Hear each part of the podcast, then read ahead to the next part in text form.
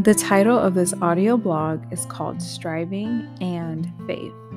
I no longer count on my own righteousness through obeying the law. Rather, I become righteous through faith in Christ. For God's way of making us right with Himself depends on faith.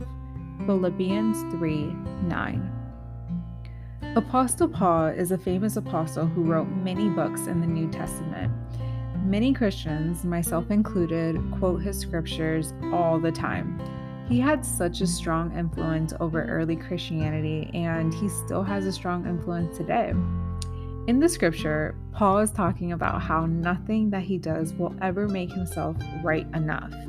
He says that in order to make ourselves right with God, we must have faith. I know I've written about this a few times, but I think it's important, and it is something that we still all need a, a refresher about.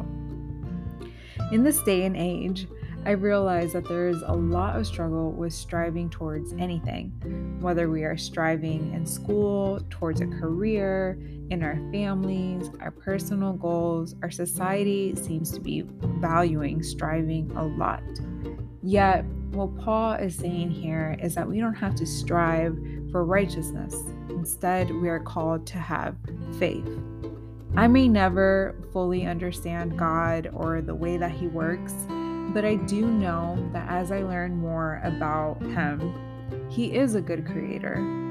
To live on this planet and feel like you don't have a purpose, whether you're a Christian or not, is pretty difficult. Life can feel empty all around you, but to know that you were created and it is for a reason just makes getting up each day a little more easier.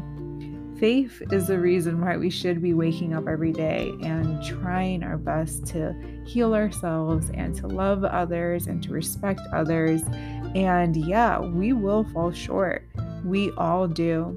But it's amazing how even this apostle tells his early Christian followers of Christ that it is not through righteousness, striving, and quote-unquote clean living that we receive the gift of salvation.